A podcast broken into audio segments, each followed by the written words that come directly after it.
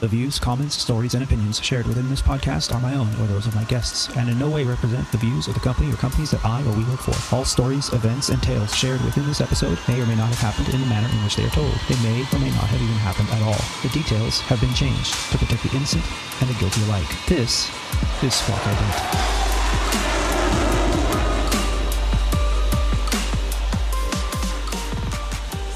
You're listening to Squawk Ident, an aviation podcast dedicated to the journey and the challenges surrounding the life and career of Aviator Tony, his co hosts, and his guests. Together, we will explore the many pathways to an aviation profession, the realities of what a professional aviator can expect in today's marketplace, and we share many stories along the way. I'm your host, Aviator Tony, an airline pilot currently flying for a legacy airline with close to 20 years on the flight line. This is episode 52 of Squawk Ident, recorded on the 5th of August, 2020, from the Aviator Sound Studios from somewhere in Southern California. On today's show, I'm joined by Squawk Ident crew member and co host Rob D, who has taken a break from pouring money into his new yacht to join us today.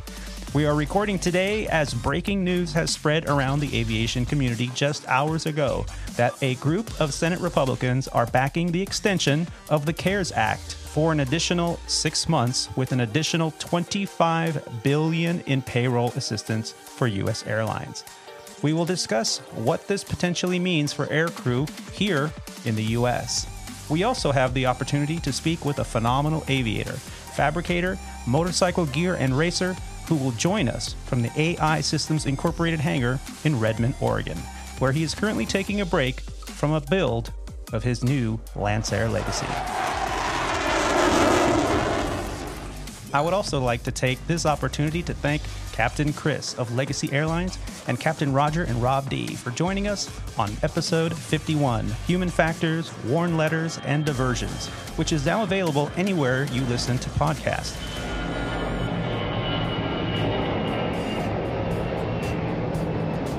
To help me kick off Flight 52 of Squawk Ident, allow me to introduce my Squawk Ident co host. He is a former international and professional racquetball champion, a member of the 9G Club, an A&P and avionics tech, an RC aircraft commander, and a 737 pilot for Legacy Airlines. From his fortress of isolation, where he has a garage stocked full of toilet paper, hand sanitizer, and N95 masks. From somewhere in Flower Mound, Texas, help me and welcome me back to the show, Rob D. Rob, what's going on? What's going on, Tony? It's good to be back. Everything's well over here. Yeah. So, a couple days since our uh, last uh, recording. Have you been up to anything particularly exciting? Nothing particularly exciting. Um, just uh, getting ready for my trip tomorrow. Got to start at uh, 6:30 in the morning. So, as soon as I get done with this, I'm gonna hit the hay, hit the hay, and uh, get some rest before I got to be at work at 6:30 show. So, 6:30 show. What's the trip? Yeah. So it's a two day trip. I've got an Atlanta turn, followed by a San Antonio overnight, and then um, I got a one leg in from San Antonio. I'm in at like 7:30 in the morning, and I'm done. So it's a nice, easy two day, 10 and a half hours. Uh, no bad. frills, no thrills trip. Hopefully, That's it. And driving home from uh, from work after a quick day trip is is the way to go. yeah, yeah, it'll be pretty easy. Well, I'm very excited today because also joining us from Hangar P of AI Systems Incorporated in Redmond, Oregon, a fantastic aviator that has been chronicling an aircraft build of his Lancair Legacy with daily vlogs and posts on his social media pages. He is a 737 pilot, a former Embraer 145 and CRJ pilot, a sport bike track, and moto vid racer. And now he can add aircraft fabricator to the list of talents. Please help me in welcoming to the show Mr. Jonathan Gruber. Jonathan, what's up, man? Hey, just another long day here, creating dust and doing more sanding. You know, I, it's just so cool to finally get a chance to sit down with you. I've been following your vlogs now for quite some time. Uh, I find it amazing, and I think to myself every time, I'm like, man, this guy's talented. Look how look how knee deep he is in aviation, and he's building his own airplane. Uh, what do I do? I, I need to do something more, you know. Um, but I'm very excited to have you on the show. Welcome. Yeah, I appreciate you guys having me. Yeah, I was just looking. I I've had 86 posts now, so that would be 86 days that because I've I have been kind of religious about it. Every day that I've been working, I've done a vlog. So uh, currently 86 days, and I think um, currently my average is about nine and a half to 10 hours of work a day. So that's already you know 800 hours logged, you know, of building time. So it's kind of crazy, and I'm far from finished. Yeah. Well, you know, every every little modification that you're making, every little you know redo of uh, something because it's just not right it just goes to show how detail oriented you've been in this whole process. And man my hat's off to you. That's quite a challenge. That's it's pretty wild. There's there's so many things there's so many aspects you know as far as the body work with composites with fabrication of metal with hardware and you know and as as the A&P here would know, just there's a list of talents that I don't fully have yet. I'm growing them, but um, I'm learning every day. And the kind of the smartest thing you can do with one of these builds is surround yourself with people smarter than you. That way, you you know, just through osmosis and just a lot of lessons learned, whether it be screwing something up or just not doing it perfectly right, or just them catching you before you do something, and then this, hey, no, no, no, you should probably use this technique to do this. Um, particular job and then you just that gets put in the back of your brain and then now you can apply it to a hundred things that you're doing in the future. Yeah. Yeah and, and it'll save you a lot financially as well if you have somebody looking over your shoulder. That's that's wonderful that you have that had that uh, opportunity there.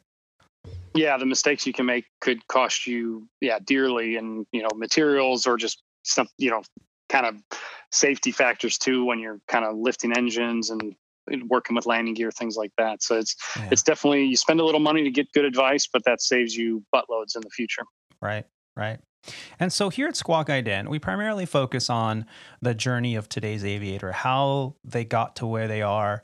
Uh, a lot of our listeners, when they when they email or, or DM or write in, you know, they're constantly asking to hear more about the stories of these these aviators. And you know, we flew together many years ago over at Sandpiper, and you know, we've maintained a, a, relatively consistent relationship over social media and been able to keep up with each other. I was very excited to see when you came over to Legacy Airlines uh, with the flow, not too far behind uh, Rob and myself, actually. And um, you know, to see you go through this journey, it's been it's been nice. So let's kind of get started here with how you got started in aviation. I think that's probably the first question that we ask each other when we get in the cockpit and you're flying with someone for the first time. You know, like, you know, did you commute? Sure, yes, no. Um, you know, and and what'd you do before this? Is kind of like one of the the top three questions. Mm-hmm. So let's start out with that. What sparked this journey for you? How, how old were you, and and what happened?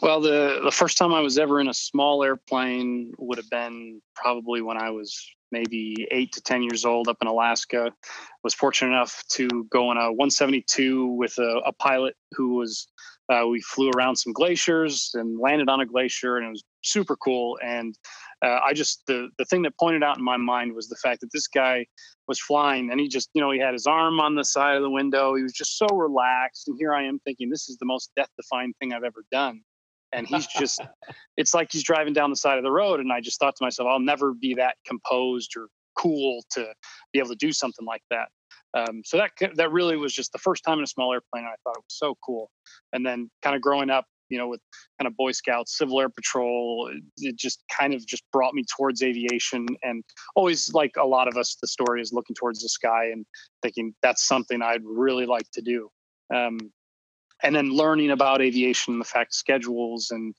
kind of flexibility and the ability to travel and those kind of things it just really kind of drew me into wanting to fly. Did I know the whole process and how hard it was going to be, the marathon of training and you know the continuation of training your entire life? I had no idea about any of that. I just knew, like everybody, just want to put my hands on the controls and get in the sky. Yeah. So you mentioned Civil Air Patrol and Boy Scouts. Were those some avenues that got you started? Yeah, Civil Air Patrol definitely. Uh, Boy Scouts not as much. Just the the you know kind of growing up wanting to learn new things, get new skills, and all that kind of stuff. And I was in Boy Scouts first and did all that, and then in about the middle of high school, got involved with Civil Air Patrol because I heard, well, you know, I, I, was very interested in the Air Force and Civil Air Patrol was kind of another thing to boost my resume. And they have a great program for youth to get involved with not only kind of military aspects of learning aviation or learning Air Force things, but also getting into aviation. Uh, so I did a lot of their flight encampments, flying gliders in central Illinois and uh, small airplanes. And that's kind of what really jump started my flight training was Civil Air Patrol. Yeah. And so walk me through that process. I mean, do you just go to your local airport and figure out where the nearest Civil Air Patrol office is as a young man and walk in and say, hey, I, I want to find out more about it? Or did you have to go online? How did you work through that? So it's very similar avenues as Boy Scouts. Boy Scouts is kind of well known. Civil Air Patrol isn't really a, a mainstay. It's not something that you hear every day. Um, but they have uh, online, I, I, would assume it's civilairpatrol.gov or similar civilairpatrol.com, uh, and you can find a local a chapter or a squadron. Uh, they use all the military terms. So you'd find a local squadron, and there's sometimes co located with airports, uh, a lot of times not as well. I went to uh, a squadron that was in Forest Park, Illinois, uh, and who the commander of that unit was actually a ramp uh, coordinator for Legacy Airlines, and he'd been doing that for the past 20 or 30 years, I think. So it, it kind of all molded into uh, where it was located near me, um, but not at an airport. We actually met at a, I think, a um, Army depot, one of the auxiliary depots where they keep a lot of trucks and things like oh, that. Oh, cool. Um, so it, you have your meetings, you you join, you wear a uniform, just kind of like you would in the Boy Scouts. Uh, but there's encampments or summer camps where you go to, uh, like Great Lakes Naval Training Station, which is uh, in northern Illinois or southern Wisconsin, um, and you just learn about aspects. You take tests, you get you know um, promoted just like you would kind of in the Boy Scouts with you know Eagle Scout things like that. Um, the what really interested me in aviation and Civil Air Patrol was how they were kind of commingled, and so I would get involved with flying airplanes uh, through Civil Air Patrol. Yeah. Did you actually get to fly airplanes when you were in those first couple years of of getting into this? Yeah, so Civil Air Patrol, you know, it's not the first thing you do. You know, it's kind of like the EAA, they do the Young Eagles where they give kids rides for free, things like that. But Civil Air Patrol, I, I kind of took it on like just like I did Boy Scouts. It's well, you want to advance through the ranks, you want to learn about the Air Force, and you kind of you provide service to your community uh, and to the aviation community. Um, after I was involved for maybe a year, year and a half, uh, I was able to get involved with uh, one of their flight instructors that uh, out of Palwaukee Airport, or now called Chicago Executive Airport on the north side of Chicago. Uh, I was able to kind of get scheduled with him and started doing lessons and actually completed my first solo uh, with through the Civil Air Patrol in one of their aircraft. So um, probably, yeah, I'd say about a year after I was involved with Civil Air Patrol did I start flying with them. Oh, very cool. Very cool. Yeah, because mm-hmm. a lot of people go, "Oh, I go and right away I get to be an airplane." Well, it takes a little bit of time, and thank you for clearing that. Yeah, it's up. an obligation. Yeah, it's yeah. an obligation where I mean, it's part of it's one of the aspects of Air Patrol. You don't just show up and go fly. There's a lot of other things uh, that you do. Yeah. And so you did this. Uh, was it a couple years into high school when you kind of started getting into this? Yeah, it was about I think just ending sophomore year, maybe starting junior year, where I got involved. And I think by the time I was done with high school, uh, I probably had 30 hours, 35 hours oh, of flight time. Yeah. Uh, so yeah, a considerable amount of flying, and it it really gave me a leg up when I went to college to um, kind of have a, a good working background. You know, I had a solo flight and all this kind of stuff. A lot of guys show up to college with you know their license, but I figured I could do something, and that was at least get started and get past my solo. I see.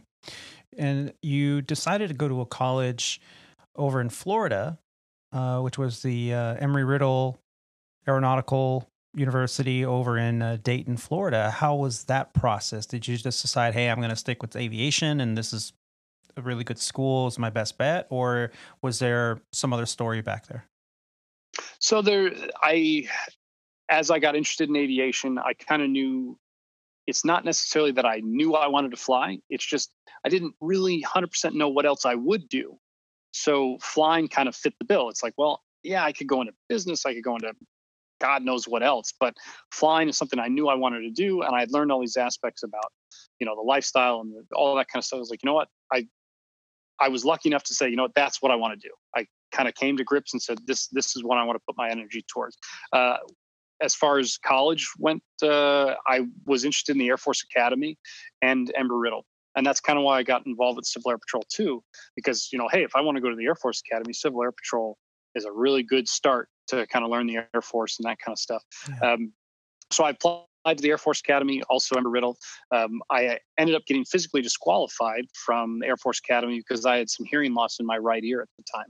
And so I, I was conditionally accepted, had my uh, senator's uh, nomination, things like that, but um, uh, didn't pass the medical. And so fortunately, Embry Riddle accepted me. And so I hate to call Embry Riddle my second choice, but it was. But I'm so glad that it worked out in that direction. Yeah. Um, and there was the Daytona campus in Florida, and then the Prescott, Arizona campus, and you know, beach, spring break, dry desert, speech, no contest. You know, yeah, yeah, it was it was pretty easy decision to to head down there. Good choice.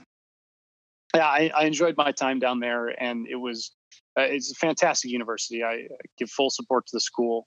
Uh, mm-hmm. it is expensive, and the costs of flight training have just ballooned, you know, beyond imagination over the past decade. But uh, the pedigree of that um, without sounding conceited. The pedigree of that diploma, it means something. There's so many pilots that come out of that university. Yeah. Um, I try and be. I mean, I'm just another pilot. You can get your pilot's li- license anywhere, but I'm I'm very glad that I went there. Yeah, it's a, a quality establishment. They put out a very good product. Yes, it is costly, um, and but you know when you're going through that process, you're you know you're going to come out the other side with a just a high quality product of education and you know i'm glad you had the opportunity to go there and share with that uh, share that with us um, did you have any like difficulties in, in those first couple semesters uh, in school because i know you have to do your university studies your general education studies and then kind of migrate into your flight time uh, slowly throughout each semester um, and some people have kind of issue with that. They just want to get it done, done, done. Um, what were some of your biggest challenges in that process? The, the process and kind of getting your education in aviation is so changed, you know, now how it was 10, 15, 20 years ago. Uh, Embry Riddle gives you this huge, well-rounded education of, you know, science, math, physics, all this, all this stuff where that goes in addition to your flight training. Uh, and there's no no way I could say the schedule and timekeeping wasn't hard. You know, my flight block was 5:30 in the morning. Mm-hmm. And mm. you know, as a freshman in college, you know, of course I want to go out and have fun, but I realized I got to be up at five in the morning to go fly. I get done at 10:30 a.m. and then I go to classes all day.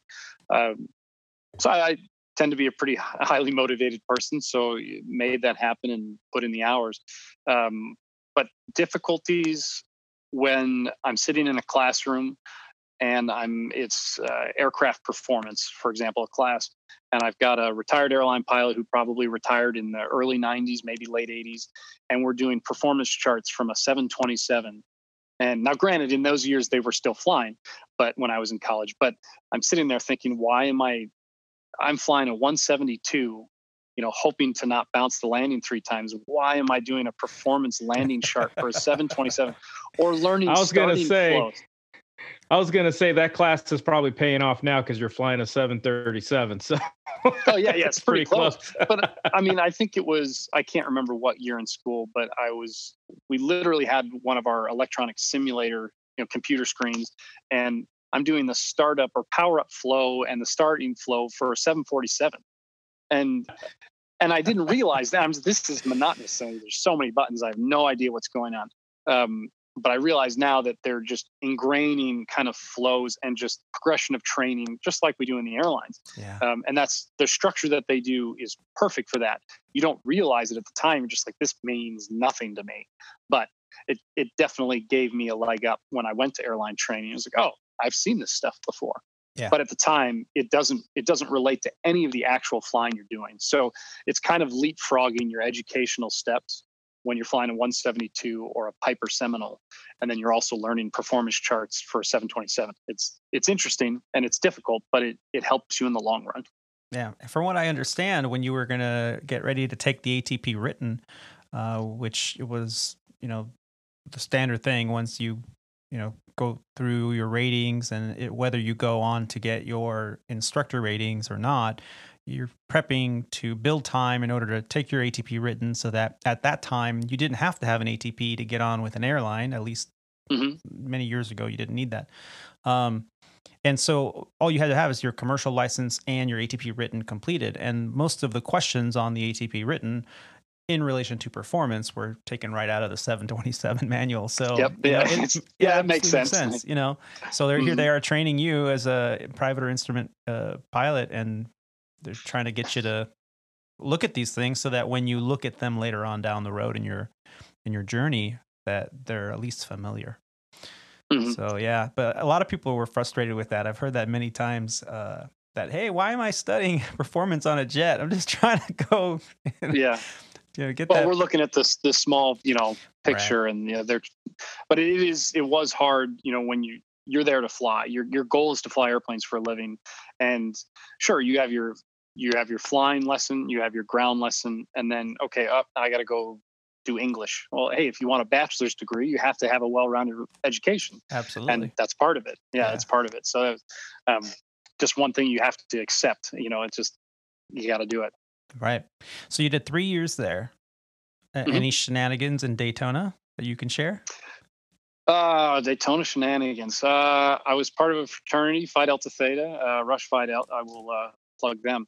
Uh, a fantastic organization that got me involved with so much uh, community volunteering, obviously a large social group, um, and a, a huge network of people that um, uh, I can call and do anything with and just hang out with anywhere in the country, actually anywhere in the world, uh, which is a really cool aspect. Um, and I was there in three years because I was actually um, I worked extremely hard while I was there. I was able to graduate in three years, so um, I held at least at least two jobs most of the time I was there as well. So shenanigans were rather low. I'd be the guy showing up to a party at 11:30 p.m. because I just got off work.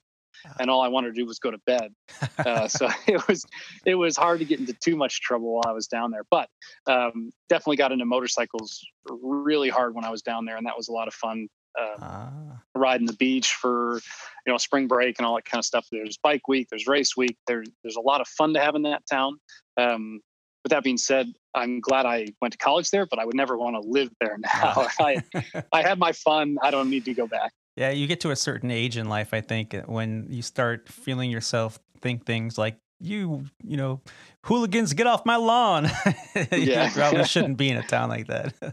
Mhm. but it, it, it was a it was a great place to go um, and it was a great atmosphere just because everybody else at that school is there for the same reason whether it be electrical engineering to design airplanes whether it be you know be a pilot whether it be business management for airlines or an air traffic controller. I met my wife there who's an air traffic controller.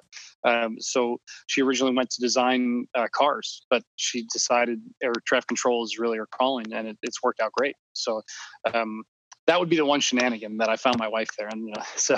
Yeah. Well, that's a good one, you know, and yeah, it's, oh, it- I, I, it's fantastic. it's nice to have a, a spouse that is uh, in air traffic control because then she'll track your flights and be like, uh, you're clear direct.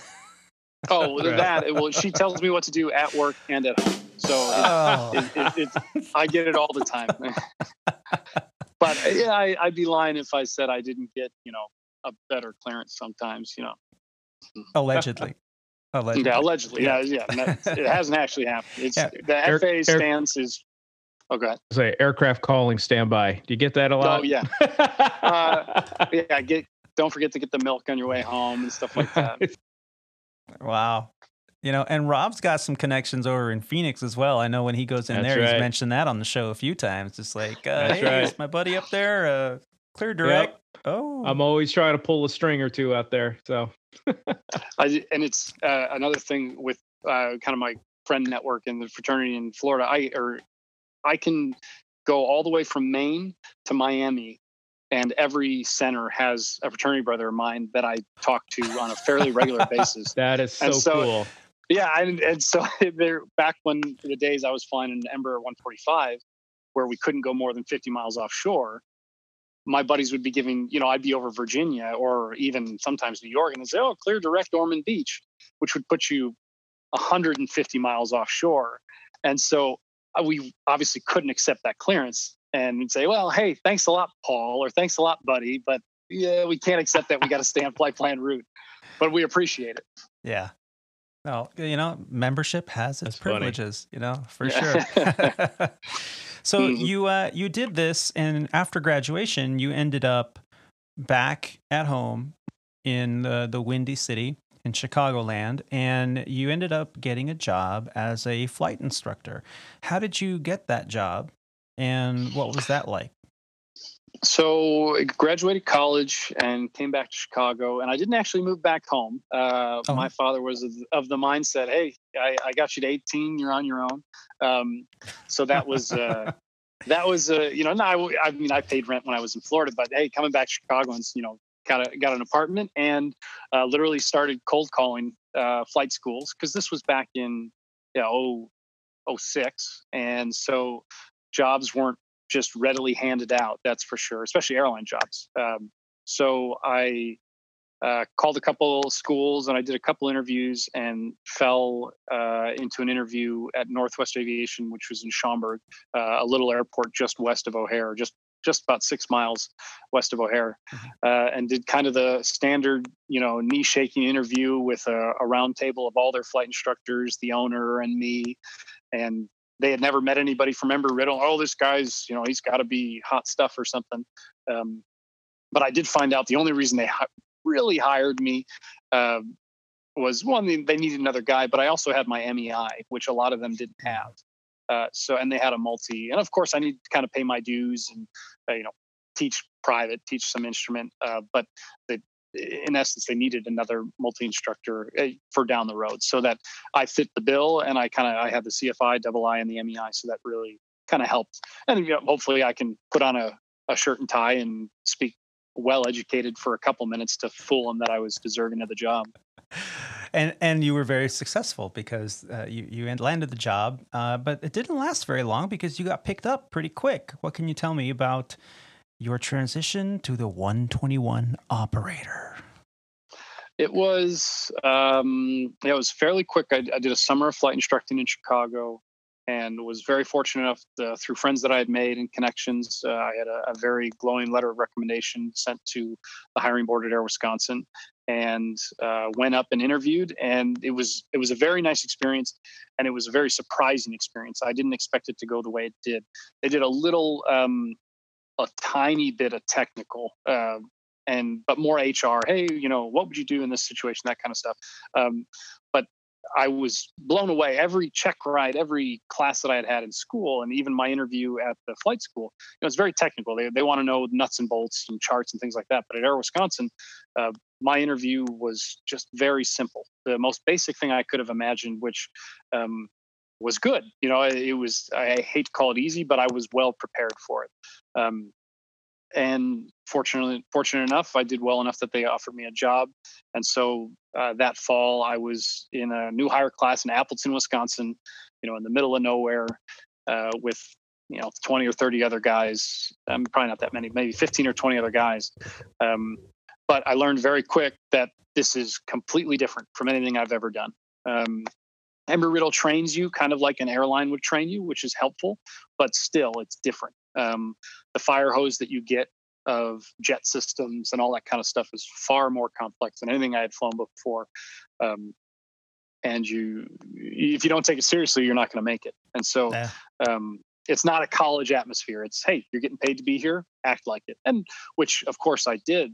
Uh, but not everybody made it through class because of that fact. You know, some guys are going out drinking or they're just not taking the studying seriously. You're getting paid to be here. It's your job. It's what you've done years of training for. So uh, do it. So that was kind of the biggest biggest thing. You see people fail in school, but that's because they're young and they you know haven't grown up yet. But when you see somebody fail as a kind of a grown adult, it brings a different meaning and it kind of proves to you, hey, I I'm here because I want to be here and I know I need to work for it. Was Yeah. Air Wisconsin the uh, the only carrier you applied for, or did you apply at uh, other carriers? Uh, at the time, I believe Air Wisconsin was my only resume that I had out, and I I got hired with 657 hours total. I was going to say, what were the minimums there? So 650 and one or something. Oh, I, I had 58 hours of multi. I didn't even Wow. have 100 hours of multi. Yeah, it was crazy. I mean, I had, like I said, I had a very good connection there, um, and my time was low. And you know, I was working on getting multi time every day I could. Yeah. Um, uh, but I was fortunate enough to get picked up pretty quick. Um, but yeah, go, going with that little of multi time into a jet, you know, it, was an uphill battle, just uh, systems wise, I'll say. Sure. Yeah. I, I didn't think I had enough hours to get hired anywhere. So yeah, the minimums were either a thousand and one or six fifty and one or things like that. So the only reason I had my application in there was because my friend walked my stuff in. That Uh, is other, so otherwise, awesome. Yeah, I mean, it, it was wild. And you know, just like we've all been at a flight school, you've got ten instructors in a room, and you see Billy get hired, and you it's the happiest and ticked Yeah. off you could be at somebody. You're like, Yeah. oh, when's my chance? And so how, how long was the process from the time that you you uh, handed your resume over to your friend and he walked it until the time you were actually sitting in a in class? I would call it less than less than two months, maybe around two months. That's um, still pretty good. Pretty fast. Yeah, it's pretty fast in those days. Um, and yeah, I absolutely am completely fortunate on how uh, that worked out. But I mean, as we all know, networking is the biggest factor uh, in trying to get a step ahead. You know, and Yeah. I was 21 years 21 years old when hired at my first you know 121 carrier. Um, which was Wow. cool, but you know, I, I had my whole plan set. I was going to upgrade at 23 at the bare minimum age, and ATP would allow you. I was going to be hired at Southwest at 25. You know, I had this whole. Oh yeah, yeah. You know, you we- have one of was- those plans too, huh? Yeah, yeah, Bang, zoom, wow. yeah. I'm on. I think I'm on plan F or G. You know, it's- Yeah. Yep. Yep. Yeah, I'm a double. F- I'm at double letters already. Double A, double B. Zulu, Zulu. Turn left on exactly. Zulu, Zulu. Oh, so you you actually you got in at a very young age, um, Mhm. and you know you got in, you got on the CRJ. Uh, it was just a it's a great aircraft, especially when you're transitioning from general aviation to come into a 121 operation. You know, it, it- the CRJ is going to have all the basics: your glass cockpit, your your multi Mhm. systems, your FMSs. Uh, you know, all the going to be up there at 37. What was the max ceiling on that? 38,000. Oh, I wasn't told this was going to be a quiz. no, no worries, no worries. But you know, so So forty-one thousand, but uh, Air Wisconsin op specs would only allow us to thirty-nine. 39. Yeah, because I know uh, there was a particular carrier that in Los Angeles years ago, we're talking about eight, nine years ago, took a CRJ 200 to try it out at max service Mhm. ceiling and ended up doing a high altitude stall and had flamed out, I think. No bueno. yeah, Mhm. no, one FA didn't like that very much. So yeah, Yeah. the uh, always respect the the manufacturer and your airline's limitations to service ceilings because they're there for a Mhm. reason. Um, but yeah, so you you got on with Air Wisconsin, weren't there too long because you ended up at an airline that we have in common over at an airline that we call Sandpiper Regional. Now, Sandpiper uh, was for the longest time one of the largest regional airlines in the country. Uh, with multiple bases around the entire country from coast to coast, flying a myriad of aircraft. When you got on there, what was the reasoning behind changing carrier? I mean, you're already established, you got a pretty good go- uh, job, and you're, you know, building time in the right seat. What caused the change? So I, I got hired at Air Wisconsin, uh, and then in October of 06, and then they hired maybe one, maybe two classes after me, and then they stopped hiring. So Mm. I was, you know, very bottom. Uh, I maybe had one or two guys uh, beneath me in Philadelphia. I was living in Chicago, commuting to Philadelphia. So obviously that's that's a strain, um, being the new guy, bottom of uh, your city, and then commuting to it. I was ready reserve, and they had kind of the hot ready, sitting at the airport for eight hours a day. Um, so not great. And I would and Air Wisconsin, how they use the ready reserves was completely opposite of other regionals, where their ready reserve is the last guy they use. And so I never flew. I think in the 10 months or 11 months I was there, I want to say I got 117 hours, if I'm remembering right. wow. Um, yeah. And so I wasn't flying. And so I thought, well, hey, here's Sandpiper. They're a huge airline. They've got five or three times the number of pilots or four times the number of pilots. They have, you know, 17 domiciles where Air Wisconsin had three. Um, and then they had uh, failed to get new contracts, like two or three contracts while I was there. So I hate to say the writing was on the wall, but I just said, "Hey, I want to live in Chicago. I want an airline that's based in Chicago," and so that was a huge reason. And then also they were hiring. Sandpiper was hiring uh, pilots where Air Wisconsin wasn't. So I decided to make the switch before I went on second year pay. I didn't want to get a pay bump and then go back down to first year pay. Yeah, you decided you put your app out and did they just was it the only app that you put out there? Was it Sandpiper or did So you say nobody walked that one in today? no, I, I didn't have I had nobody that walked me. I you know I probably had generic letters of recommendation, but I had no specific uh, people walk that in for me or anything. I just put it in on airline apps, I think, whatever the standard was back then, or Yeah. I can't remember. That's what That's I the did. one I use. yeah, airline Yeah. app. Yeah. And then I got a phone call within a couple weeks, probably because I was 121 would be my guess. I was coming from another airline, but I got a call in a couple weeks, did the standard interview, and got a got a letter to get hired. And it just I it seemed like a no brainer for me.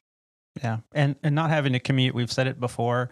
Uh, you know, be prepared to commute if you're just starting out and you get a job at your first 121 carrier. You know, because you're more than likely not going to be able to live in base, and you'll need a crash pad and all these things. But uh, you know, normally, eventually, with time, six months, a year, maybe even a year and a half, you can start holding a line that's commutable, or you can transfer out of base and and go to a base that's a little bit closer for you, if not in your home base. Um, and life gets better. But you saw the writing on the wall that uh, it just wasn't going to happen, and so you went to fly for an airline that was in base. You could drive to work. I mean, that Mhm. must have been a complete So- night and day experience for you. So with Sandpiper, was Chicago your first domicile then? Did- Was that available uh, as a choice through training?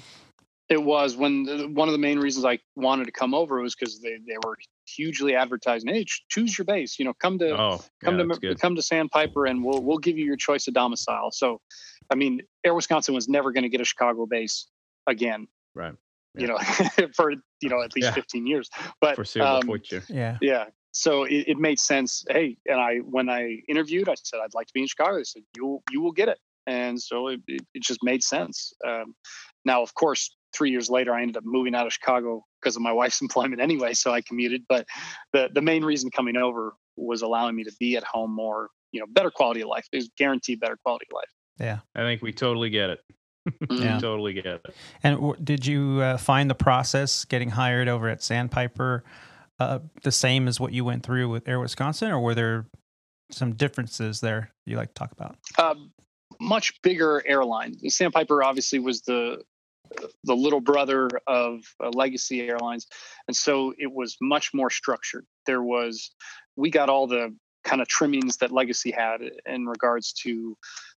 Computer systems, the whole ecosystem was a lot more formal. With Air Wisconsin, uh, you used kind of some third party websites for scheduling and things like that, where Sandpiper really kind of had it locked down uh, for better or worse on some things, but uh, a much more strict training department with much higher regiment, um, which is good and bad, but uh, definitely a more formal environment being in a legacy training center, things like that.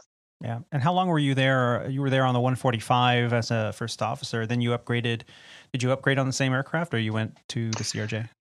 So I was eight and a half years as an FO, not that anybody's counting, and uh, probably not as long as you guys, but uh, when I upgraded, I upgraded on the Canadair, the CRJ 700 that we had in Chicago. Much smaller fleet, but it was uh, the f- I bypassed my first upgrade on purpose because I was a senior FO. I wanted the quality of life, uh, and then weird timing. I actually displaced myself into the captain's seat. Uh, in order to not get a seat lock, so that was kind of a fun, fun bidding game when all that went down. Um, Nice. because I, I took the CRJ 700 displacement as a captain, knowing that if I didn't like it, I wasn't seat locked. I could bring myself to the 145 as a captain if I wanted to do that. So let's talk about that. You bring up a very good point, and I really don't think we've ever taken the time to explain that on the show. So when you work at an airline, it is very much a seniority based um, promotional standing. So you know you get hired, you're at the bottom of the seniority list, you get reserve crappy schedules and as your seniority builds as more and more people come into the job under you uh, and the company grows, or more and more people retire or leave off the top, you move up in seniority.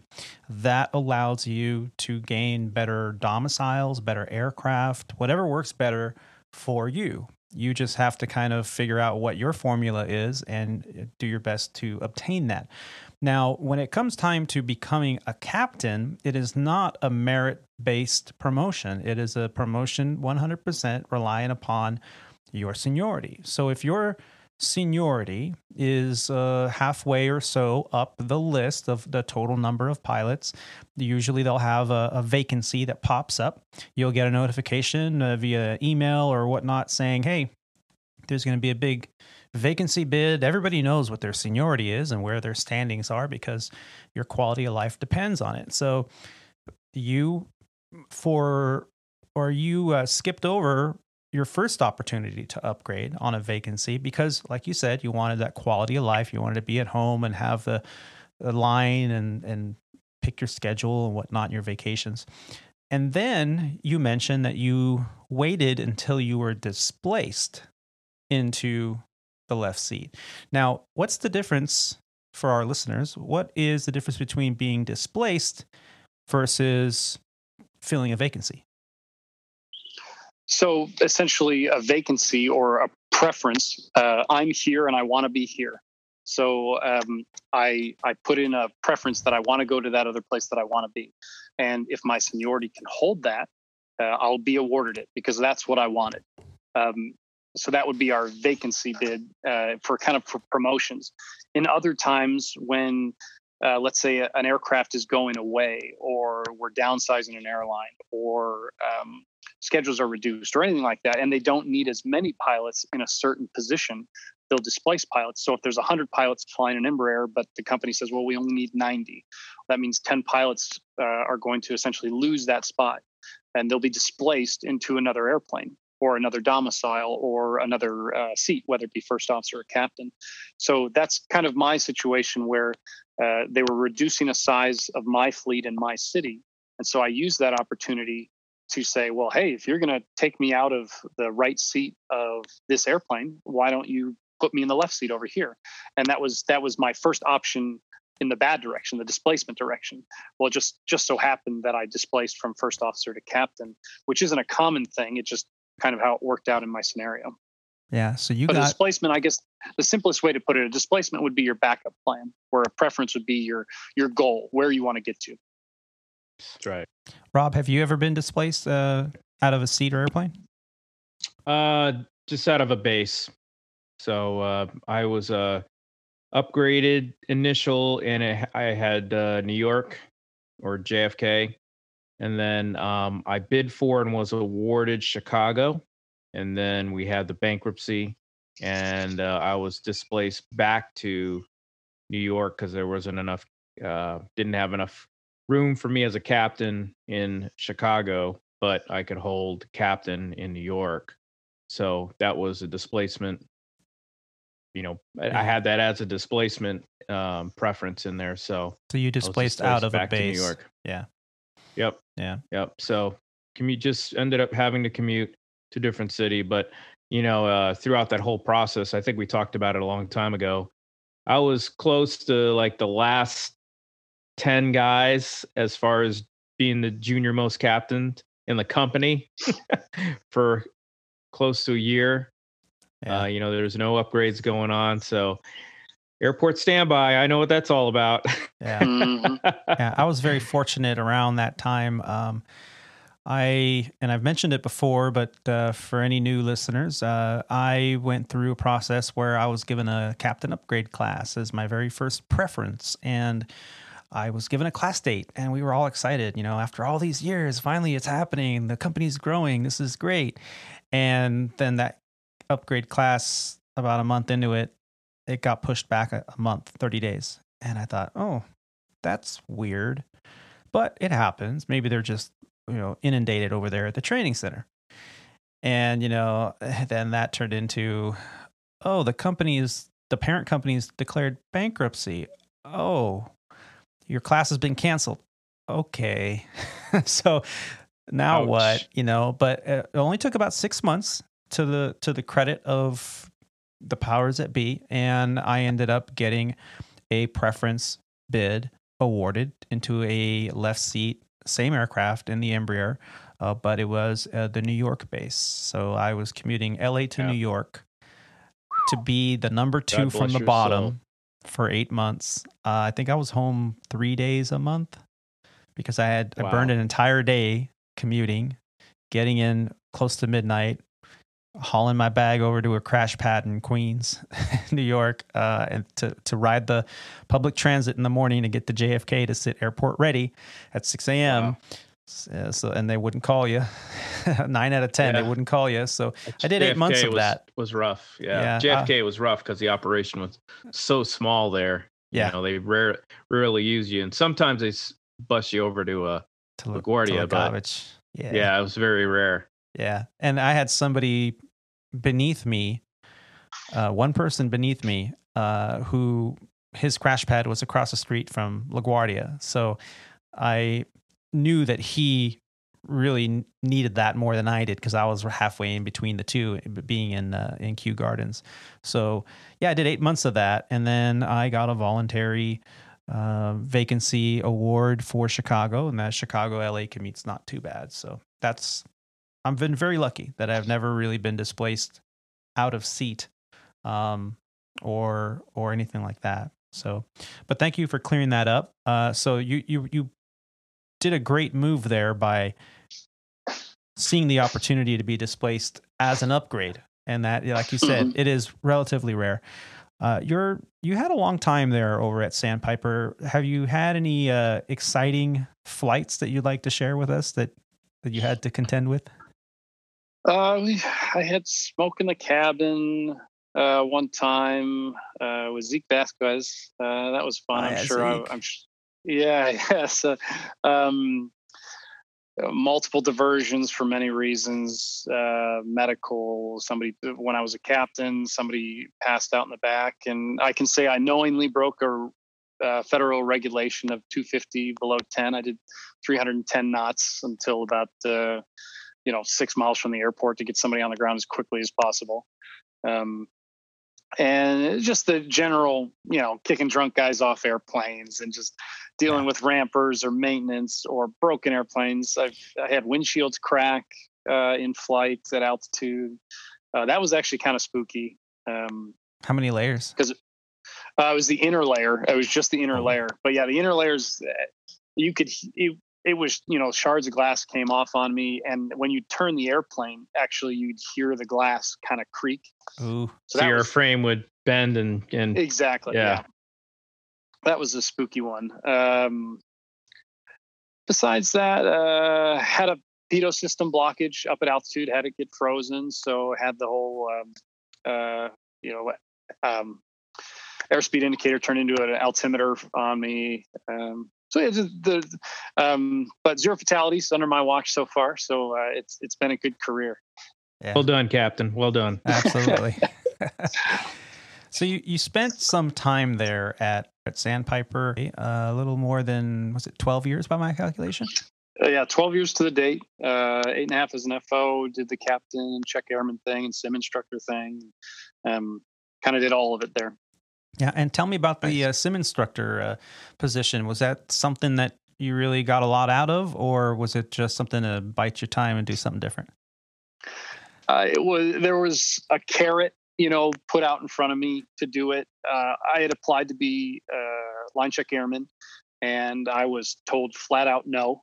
Um, and uh, just not because of who I was. You know, it's kind of a good old boys club, and they weren't hiring at the time, Hmm. uh, or not hiring that many, and I just didn't make the cut. Um, so I didn't get a line check airman position when I when I had asked for one. But a couple months later, they had put out a notice that they needed some sim instructors. Uh, and I actually got a phone call. I didn't even apply, but one of the guys down in the training center um, actually called me and said, "Hey, we know you applied for a line check airman position. Um, how about we do a deal? We'll make you a sim instructor, and then uh, we'll we'll give you line check airman as well because it makes sense to have you dual qualified." And I said, okay, well, that sounds great, but I don't live in Dallas and all of our sims are in Dallas. I live in Chicago. Oh, well, don't worry about that. We'll give you uh, paid tickets down to Dallas. We'll pay for your hotel and we'll pay you per diem. Wow. And I was like, well, I was like, you guys really need sim instructors, don't you? and, um, and so I, you know, of course they didn't, you know, they weren't trying to treat me special. They, they just needed guys down there. Yeah. So um, there, there were some pay incentives too. You kind of got management pay, 95 hours a month instead of um, 75. I was getting on reserve and I was Yeah. reserve captain. And so, you know, I kind of got to pick my schedule. I got a paid hotel per diem, you know, so financially it made sense. And of course it's a good resume booster. Um, and I came a line check airman, which I would wanted to do. And um, it also got me off reserve and i enjoy instructing and it wasn't it was a, a rewarding experience i will give it that. There's so many times where it's so frustrating being in the instructor seat watching guys fail after you just brief them on exactly what they're going to fail on but it um, but it was rewarding. I'm sure guys would say i was a jerk sometimes but i i'd like to say i was fair and i um, i enjoyed what i did. Yeah, I think all three of us have uh, filled those roles, at least the check airman role. Yep. Um, Mhm. One of the most uh, rewarding times in my career so far, uh, hands down. Same So, here. Yeah, well, you're in good company um, Mhm. in that respect. So, speaking of being out there on the flight line, and you've got a new hire in the seat next to you, and you know they, they've they've been qualified. The FAA has type rated them. They're they're blessing in the aircraft. They can fly it, revenue and all, and they get in the airplane and they're like, wow. Now what? This is real. This isn't a sim. This there's no pause button here. Um, what's the most uh, probably nervous student that you've had, and how did you handle it? Uh, the majority of so I I would say the last year and a half that I was uh, at uh, Sandpiper, I was the majority. I'd say seventy to eighty percent in the sim, and then twenty percent, thirty percent doing line checks uh, from the jump seat, or um, I did a lot of captain upgrade uh, IOE. Mhm. So I I had only maybe one or two new hire FOs, and those guys were nervous, but they they were on the ball because they were giving it their all, energy and everything. You, you know, it was like a puppy. They're just a ball of energy, and they didn't know where to put the ball. Um, so th- I didn't have any real issues with new hires. I had more issues with captain upgrades Really? because uh, yeah, it, it was it, probably the most frustrating part of when I was uh, a check airman or an instructor. The captain upgrades were just like all of us. We sat for a first officer for how many years?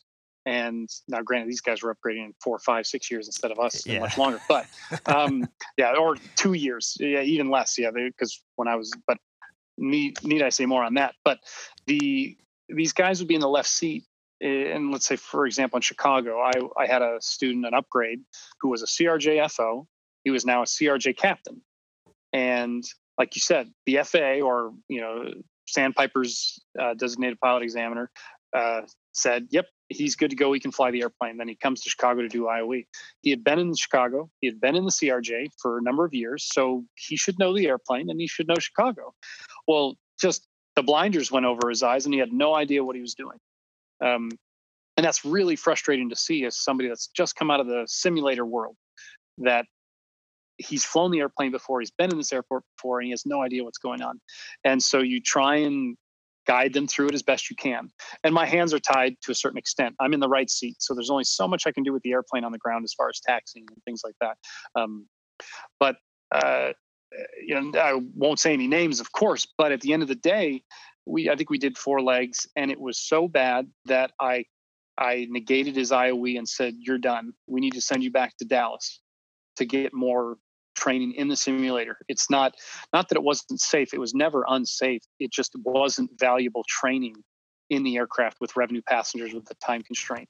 So it's terrible, and I'm sure you guys have been there, but it's terrible to have to tell someone, "I'm sorry, you're nowhere near good enough." And and I have to send you backwards. You know, you have to climb back up the stairs. Yeah, yeah, oh. and, and it's tough because you want to see all of your your students, as we call them, even though they're they're not technically your student, they're a new hire, but Mhm. um, or a captain upgrade. But you you want to see them all succeed, you know, and their victories are your victories because you want to be Mm-hmm. able to sign all the paperwork and feel good about it and not worry that okay, is this going to come back to Of bite me? Um, so yeah, that is very frustrating. Um, and and it's it's it's also interesting to hear that you know some of the more frustrating experiences for IOE, which is initial operating experience for those listeners that that may not understand the term, uh, which is your first experience in the actual aircraft after you've been type rated, got your license, and you're all good.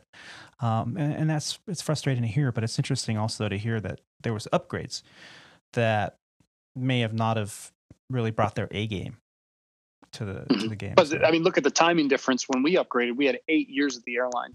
These guys had a year, maybe two years, and they were a lot younger. And some, I mean, as we all know, attitude is ten times more important than skill. We can train your skill, we can't train your attitude. very and true. so if if you're not bringing the attitude that's going to allow us to teach you or allow you to learn, we can't do anything for you. Um, in, in that regard, and and you you try and break down that brick wall as best you can to get through to a student uh, to improve. And but yeah, it's frustrating seeing somebody who's been at the airline in an airplane and they're completely lost, and you're like, yeah, it shouldn't be like that. We need we need to get you some more training. Yeah. So in 2018, you made the switch. You your number was up. They called you. They said, "Congratulations, John! You are now going to Legacy Airlines through the flow through." And there you were in October. What was that experience like? Uh, it was uh, I'm not going to say anticlimactic, but it was something we had all worked and earned and waited for. And you know, I hate to say earned because we sat there and we waited. You know, it was a contractual obligation of Legacy Airline to allow us a seat at the table when our number came up.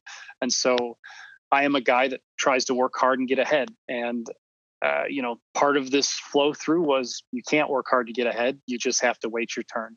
Um, and so, not in no way did I feel it was owed to me. It's just part of the agreement. I showed up. I was happy to be there, and of course, it's the goal. We all wanted to get to a legacy airline, and I was there. And so, it's almost that burden off your shoulder that finally I've made it. I can relax. I can sit back and enjoy the rest of my career, undaunted with having to make another step. I'm here. So that was kind of nice. And of course, for your spouse or anybody that's with you, uh, your family that has been rooting you on for years and years and years, hey, you made it. And so it's kind of that justification of all those long, hard hours and training and, you know, dealing with commuting to LaGuardia and sitting ready reserve, you know, those kind of things. Yeah. So you made right it, on, man. and you know, relatively seamless transition. You get on over to Legacy, and did you anticipate this kind of thing happening where you were wondering if you were going to get furloughed or not just a few years down the road? Not a clue. I oh, we'll never get furloughed. They're hiring a thousand people a year. This is going to be great. We've got a furlough buffer. Um, I mean, it was never an option not to take the flow for a guy like me at my age. And so, you know, it's it's a risk. There was always a risk, and we knew that. Um, everybody that came over, hey, but all the signs said, hey, things are going to keep going. But absolutely not. I never would have thought six months ago we'd all be in the position we're in right now. And but it's. 10 year cycle you just kind of roll with the punches as we Yeah. go 10 and, years. uh, yep. Yep. Yeah, that's it's- very cyclical industry, and you know we've we've talked about this many times on the show.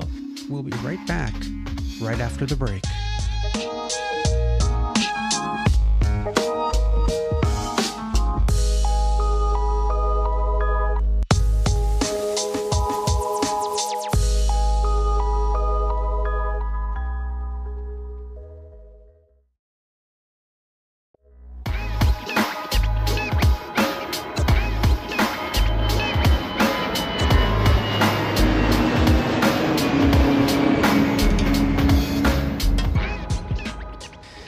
Have to kind of dig in and roll with the punches and hopefully you've made smart financial decisions where you can wait it out. And you know we got some uh, news we're going to talk a little bit about a little bit later but first i want to talk about that beast right behind you over there. So tell me how you got into this uh, idea that you wanted to build your own airplane. So the um, part of kind of my airline career, we were all first officers and we were all stagnant for a long time, and aviation was getting a little stale for me. And uh, my wife kind of noticed that and was nice enough to get me a flight lesson in a helicopter. and dumb move on her part because I really enjoyed it. And so now I, I have to go get my helicopter's license. And so, you know, little did she know. So, but that it was so nice of her and it reignited my passion for aviation in general and general aviation. And so since that day, um, general aviation re became a huge part of my life. Um, which and actually part of our lives. We fly together all the time. Um, so that's the beginning of the story which is seven eight years ago and uh, which kind of culminated in me buying an aircraft. I joined a couple of fractional ownerships of small airplanes but i i bought an rv6 a vans rv6 uh, from a friend of mine uh, two and a half years ago and it's an experimental aircraft made by Van's, it's a side-by-side tail dragger um, but every time I'd go somewhere, someone would be, hey, that's a sweet RV6. That's really cool. The next question was always, did you build it? That was always a hundred people. I'd say, hey, yeah. sweet RV6, did you build it? And the answer was, no, I didn't. I bought it flying, but I'll tell you, I've probably got 300 hours of build time into it. Um, you know, put a new panel in it, did gear fairings, wheel pants, so many things. Um, but my name wasn't on the data plate. Yeah. Um, I was not the manufacturer of the airplane. Um, which was okay because I bought an airplane knowing that I didn't build it because I wanted to fly. My interest is flying, and that's what I do for a living, and that's what I do for a hobby. Um, and I flew the living crap out of that airplane for two years. But in everything in life, we always want to go higher, faster, uh, and more comfortable. And so, uh, this aircraft behind me is that it's higher, faster, more comfortable. Um, and I was searching for probably a good six months, just kind of keeping my ear to the ground. And these kits come for sale every now and again. Um, but this kit right here is actually 20 years old. And I was able to find this kit for sale uh, through a broker, um, or a broker was selling it. And I decided, you know what? Uh, I think it would be cool to build an airplane. Um, I I'd say I had a 30% concept of what I was getting into, maybe 35% concept. Um, but so I knew I wanted to have smart people around me, but I also wanted to have my name on the airplane. You know, I, I wanted to be in, integrally involved in the build. I wanted to do the building. And uh, so, so when somebody asked, Hey, that's a really sweet Lancair Legacy you got there. Did you build it? Yes, I did. And so that's kind of the, the, the culmination of that is, uh, I'll tell you what, I enjoy flying more than I enjoy building, but I really enjoy building. So that tells you how much I enjoy flying. Yeah. Too. Yeah. That process, though, as well. I mean, you're learning as you go and you're developing new skills that are going to last you a lifetime. And who knows what happens if we all end up being furloughed for a period of time. You know, I think my, there might be an A&P certification around the corner there for you, buddy. um, yeah, you know, I'm I'm working, you know, I'm logging my hours. I've got A&P IAs that are in the area that, you know, can track the hours that I'm doing as well. Of course, I'm a long ways away from having an A&P license, but the a lot of A&Ps would say this, Robert Price, an A&P is just a certificate. It's exactly. not it's not a huge knowledge base. It's just a certificate, just like a pilot's license is a license to learn. Yeah, an yeah. Certificate is, is the same thing. Um, so I I'd love to front load myself with knowledge and then eventually get the certificate. The beauty of building this airplane myself with assistance is that with my name on the data plate, I'll be able to do all the maintenance to this airplane. So I'll never yeah. technically need an A&P or an IA to do any work on this airplane. Um, I'll be able to do all of it. Nice. Oh, I awesome. did not know that. That's very cool because your name is mm-hmm. the, the manufacturer. Correct. Yeah, I'll, I'll have what's called a repairman certificate for the specific aircraft. So um, this tail number or this serial number of aircraft, uh, I'll be able to do the uh, conditional inspections, otherwise known as an annual inspection for the certified aircraft world. But even if I sell this airplane down the road to somebody else, I'm still the only one that's allowed to do uh, a non A&P licensed mechanic. I'll be the only one allowed to do a conditional inspection on this airplane. Very cool. Mm-hmm. So, uh, do you mind? Uh, nice. Uh, could you give us a little view of uh, the airplane so far in the build? Sure. Yeah. So I'll just walk around, kind of give you a little walkthrough. Of course, it's very dirty. There's tools everywhere. And just the first thing always people say is, what are all these different colors? Why are you tie dyeing your airplane? Uh, and this this is all carbon fiber here. So um, the black stuff you see is carbon fiber. Uh, the whites or yellowish stuff you see is fiberglass. So when you're dealing with a composite aircraft, uh, metal gets riveted together, and whatever the metal, however it sits, it sits, and that's how it's going to be. With composites, we can make it very, very smooth. So what we've got here is carbon fiber moving to layers of body filler. So this would either be micro, which is kind of a resin filled with ceramic beads, or Awlfair, which is an epoxy based. Um, I hate to call it Bondo because it's much better than Bondo. Um, it's epoxy based, so it actually um, contracts and expands the same amount as uh, carbon fiber, so you don't get cracks. Uh, so that's what that is. That's layers of bodywork that you put on and then you sand to make smooth. So this is just incredibly smooth transitions. Uh, going to the most important part of the airplane, you've got the horsepower part this green tape is literally just protective so we don't scratch things when we're uh, doing doing stuff. So this is a 310 horsepower continental io 550 uh, this was a factory rebuilt by continental so it just got delivered about two weeks ago or a week ago from alabama. Um, currently we're working on getting the nose gear rails set in the correct position.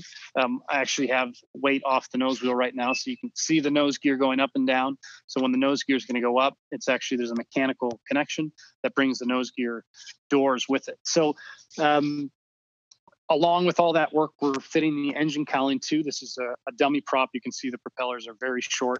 Uh, it's actually off of um, an aircraft that had a prop strike, so they cut them short, and you can uh, use that to fit your cowling. So just kind of moving around. Um, inside the gear well, we've done a lot of work with uh, hydraulic lines, sequence valves, and then actually painting the inside to make it look nicer and uh, protect against hydraulic fluid. And you can see more of that body work. And um, created a baggage door. This is kind of a specific thing we did for this airplane. It's not standard. Um, instead of just having a window here, we did a lot of work to make a baggage door so you can get into the uh, back a lot easier to put your bags and things like that. Once again, more just fiberglass and carbon fiber. Uh, just dirty as heck, but all the structure that's going to eventually be covered with you know avionics, interior, all that kind of stuff. Um, and we've got the tail over here, and we've got the plane on what's called a rotisserie. It's on a tail stand. And then in the front, uh, the rotisserie, you can actually rotate the aircraft uh, upside down. And some of the vlogging I've shown uh, being able to do that. And it allows you to work on the bottom of the airplane when you've got it flipped upside down. So very, very cool to be able to do that. But it's uh, kind of a, it's a lot of work. Yeah. Okay. Mm-hmm. Will that aircraft be pressurized or? Uh... Will, no, the uh, this aircraft won't be pressurized. It has on the canopy that you see behind me, there's actually going to be an inflatable seal that goes along the rim of the canopy. So that'll keep out a lot of noise and low, low, low uh, frequency vibrations and noise. But no, not pressurized at all. I'll be able to go up. I'll have oxygen for this right, aircraft. Okay. I'll be able so to go in the 20s. Uh, I probably won't. I'll probably keep it in the mid to high teens. Um, gotcha unless the you know weather predicates me going higher or something like that. Gotcha. Yeah. Yeah. So you're are the specs on the aircraft going to be true to the original uh, legacy specs for the? Uh... Hopefully better. I mean, the so the, this kit, these kits were produced 20 years ago. This um, this specific kit was made. Most of the parts were made in the Philippines, and I want to say it was September of 2000 that this kit was delivered. So this thing's been sitting here for 20 years. I mean, literally 20 years, uh, and it hasn't been built. It, it went through the initial factory builders course of two weeks, where they kind of put the spar in, the wing, and some some major important things that the Lancair factory wanted you to do in house, so you couldn't screw them up. Uh. that was kind of kind of the major deal. Like closing out um, the the fuselage is actually two pieces, and it's uh, bonded together in the middle, and you can see the line in the middle. That's actually where it's bonded together. So things like that are done in the initial factory build of two weeks. So the original owner of this kit did those two weeks, and then it sat for literally 20 years until I bought it uh, this past April, I think March or April. So how much? I was going to say, how much fabrication uh, do you have to do yourself? I mean, it comes as a kit, so I'd imagine like the basic airframe and you know all that stuff is there, but like hydraulics and you know, electrical. I mean, is that all part of the kit, or do you have to actually fabricate a lot of that stuff yourself? So, you know, as the EAA would classify, it's not a um, what do they call it? A scratch build aircraft. It's a plans build airplane. So there's there's manuals that say, hey, this is where your hydraulic line should go. This is where your fuel line should be routed, and you stay true to most of that. But once again, this kit's 20 years old. Technology has changed drastically, and materials has changed drastically. Um, and how they designed it 20 years ago isn't always the best um, so and new techniques have been found uh, you know better techniques and so there's uh, hundreds of examples where you look in the book and uh, the main guy here fred um, fred hadlick who owns ai systems and why i'm out here. He's got all this knowledge of 20 years of working with these airplanes. I'll be looking at a chapter and say okay well i need to do this this and this. And he'll come over and say no no no no, no.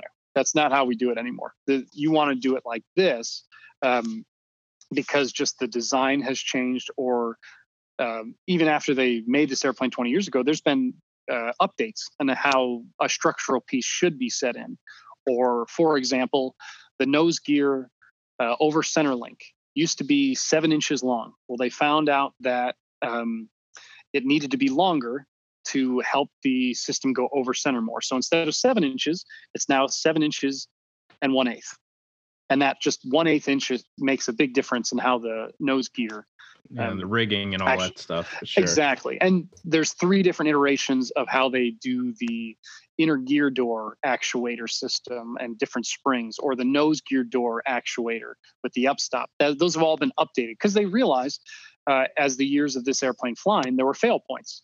And so they had to re engineer things to make it better. So that was definitely one thing I didn't really know when I bought this kit that, hey, yeah, I've got a complete airplane kit, but uh, five to 10% of the parts are no longer usable because wow, yeah. they're out they're outdated and they've updated with you know version two or version three um, type of things yeah and have you decided on what kind of cockpit or instrumentation you're going to put in there is it going to be uh, the traditional six pack or uh, definitely glass. The I mean, for for modern avionics, it's it makes sense to go. I, I want this to be an IFR capable machine, and so uh, it'll be a Garmin G3X system with two of the big screens. I'll have a, a Garmin G5 backup. So in the case I have an electrical failure, um, I'll have an electrical backup. Uh, there will be no vacuum system because no six pack, so no vacuum driven instruments, uh, but a fully IFR capable GPS, dual com, ADSB in and out, all that kind of stuff. I, I hate to call that the standard panel these days, but it kind of is for experimental builders. Um, resale value, it means a lot to have a glass panel. Um, and I'd say if you're spending this much building an airplane, you might as well put the nicest gizmos in there. Um, not not not trying to break the bank, but this, I mean, the Lancair Legacy aircraft is uh, a highly sought after airplane. You know, I, have had countless friends or people, you know, that have just pinged me online through social media and say, "Hey, that I've been lusting over that airplane for the last 15 years. It is so cool that you got your hands on one and you get to build it how you want." Yeah. Have you guys decided on the uh, final paint scheme yet? Now, well, for now, it's actually hopefully the body work's going to be done sometime next week. All the body work, cowling, all that kind of stuff, and it's going to go to paint for primer, and it's going to live in primer gray. It's going to have two coats of primer gray, probably six months to a year. The um, the thought is you want to just prime it because there's things are going to move, shift, trim. You know, I'm going to have to change things, so I don't want to spend uh, a buttload of money on a really nice paint job and then have it crack or have to change something um, or do more body work. So yeah, just primer for now. Um, but my wife is and friends are avidly, you know, pinging me to say oh, you should do this, you should do this. But uh, I'll say look up the the color uh, Porsche acid green.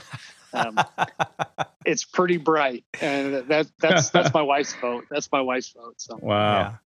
Well, stand know, out for sure you've been working on this aircraft now for you know quite some time. And the only reason you have all this time on your hands is because you've taken an opportunity here in the midst of or in the midst of all of this crisis that's going on and with the industry and everything you were able to kind of parlay this into time off. What can you tell me about that and the decision that that you made to get take the LOAs and and what was the process like to achieve those? so when looking at this kit, I realized it, it was going to be a big project. Of course, you know, building an aircraft is no small undertaking. Um, and with COVID starting to happen and quarantine and all these things, I kind of thought to myself, what better way to quarantine than to just lock myself in a hangar for a month and just work? Um, I'm not going to contact with other people, all that kind of stuff. And so I, I decided when they offered a one month, three month, six month leave of absence, you know, the short term leave of absence, I said, well, I, you know, I'll, I'll dip my toes in the water and I'll do a one month leave of absence. And, and I had recurrent training that month anyway. So my pay was kind of preserved. So I decided, okay. And so I did that and I was able to enjoy an entire month off. My pay was impacted, but not, you know, an insane pay cut uh, and I realized, well, hey, I've got no obligation to work, I can I can work on this airplane a lot more efficiently than having to stop every two or three days to go into work. So the next month, I took another one month leave. I think that was June, um, and I came out to Oregon, and I uh, I came out here for I think two and a half weeks, maybe um, almost a month actually, and I realized I can work seven days a week, and you know uninterrupted days. I don't have to worry about um, you know crew scheduling or reserve or anything um, i can just work. And so that worked out really well. And so that continued. They offered in july one month three months six months. And i said hey let's let's dive into the water here. I the water's warm. And so i bid for a six month leave and i was able to get it. So uh, it, absolutely insane to say the last time i touched a 737 was in march i think. And i'm not going to touch it until year 2021 um, it's it's crazy. Uh, but with you know the timing of purchasing this kit and you know being able to put this much time into it has been uh, such a weird random blessing in disguise. Of course, the world is in turmoil and all these crazy things are happening, but I've been able to utilize my time. You know, everybody, it's quarantine. They've they've learned a new skill. They've learned how to bake sourdough bread, you know, or all that kind of stuff. But I've managed to really utilize this time and get get four years worth of work done in four months, uh, which is why I'm out here. Yeah. Well, you know, my hat's off to you. That's awesome. I really enjoy watching the videos that you post every day and seeing the process. And, you know, I, I've always wanted to learn how to do Bondo and fiberglass work. So if you need an extra hand, you're willing to teach, man. Come on up. uh, it's it's amazing how many people have kind of said the same thing. I uh, one of my good friends asked if he could come up this weekend to hey you know i, I just want to get my hands dirty man. I want to do something you you know watching me learn things. Because i'm new to this. I knew nothing of carbon fiber and fiberglass and resins and flox and micro all these terms. I knew nothing of this six months ago. And so coming here to redmond with ai systems they've given me not only help with A&Ps and mechanics around me, but also a knowledge that, like you said earlier, I, I can use these skills for the rest of my life, which is fantastic. And I can speak educatedly about them. Yeah. Yeah. And I'm really surprised that uh, Jennifer was okay with you being out in Oregon for periods of time. I, mean, oh man, I I've had a couple of friends mention that too, and even Fred, the owner of this place, is like, you know what? No way. There's no way my wife would let me do that. And um, I I have a, a very special support from her, and she knows that uh, the only thing I love more than aviation is her. And so, as a close second, uh, she really understands that this is important to me, and and she gets it. She knows that I'm out here because I'm learning skills that can be used to finish this airplane, and you know for other things in life. And she wants to go flying. So the faster it gets done, the faster I can come home to her and take her flying. So that, that's go. also important to her too. But uh, her support is huge in this. You know, and it's it is unique that I could say see in a month or see in two months and she's okay with that. It's yeah, mark cool. my words. Every day that goes by is going to be a check mark. And she's like, he owes me this and he owes me that. oh yeah. Oh yeah. We'll, we'll, we'll take a nice vacation once we're allowed to again. yeah. Yeah, for sure. So, you know, lately we've been talking about how the CARES Act is going to expire here and October 1st uh, even in the last show that we recorded just the other day, um, we were talking about how many thousands of pilots were potentially going to be without a paycheck. Um, and, you know, we've been off and on with emails and text messages and Zoom meetings with unions and company management on what's going to happen. What are some ways to fix this? And Rob, you were fortunate enough to spend some time today on a Zoom call with the Legacy Airlines Union uh, that they had a conference speaking about a new option that they're thinking about putting on the table to help prevent uh, massive furloughs, at least at Legacy Airlines. What can you tell me about what you learned? Well, um, the details are still kind of fuzzy in my mind, even though I sat three hours and listened to the uh, to the Zoom call. Um, there were a lot of questions that were asked, and um, some of them were answered. Um, there was a lot of questions that were really good questions that the uh, board just did not have an answer for. Um, so, um, needless to say, basically, the furlough mitigation solution with with uh, what the union came up with is basically three parts. Uh, one is a permanent leave of absence, kind of like what we were we already have in place um, with different kind of metrics. So it allows um, little, a uh, few more people to be qualified for the uh, permanent leaves. And honestly, I, I couldn't tell you all the exact, but basically it comes down to like a point system. So if you're with the company a certain amount of t- years and a certain age, you get to a certain point, um, you're eligible for the uh, permanent leave. And there's some there's some financial incentive to uh, take that also. Um, and I, I don't remember exactly what it was because I didn't even qualify, and you and I don't qualify. Oh, yeah. So the uh, the details on that was just kind of went in when you're and out the other. Um, but there is there is something available. Um, the other LOA uh, or letter of agreement that they presented was a 50 option. So basically, you're on one month normal schedule and you're off the second month. So basically, you know, you you you bid the schedule and you you you know this is probably pretty good for John.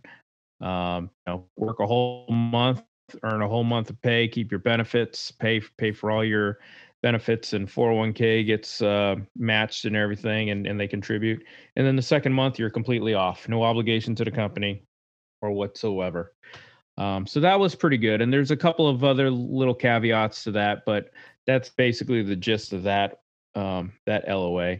And then the third LOA was a um, a zero line option.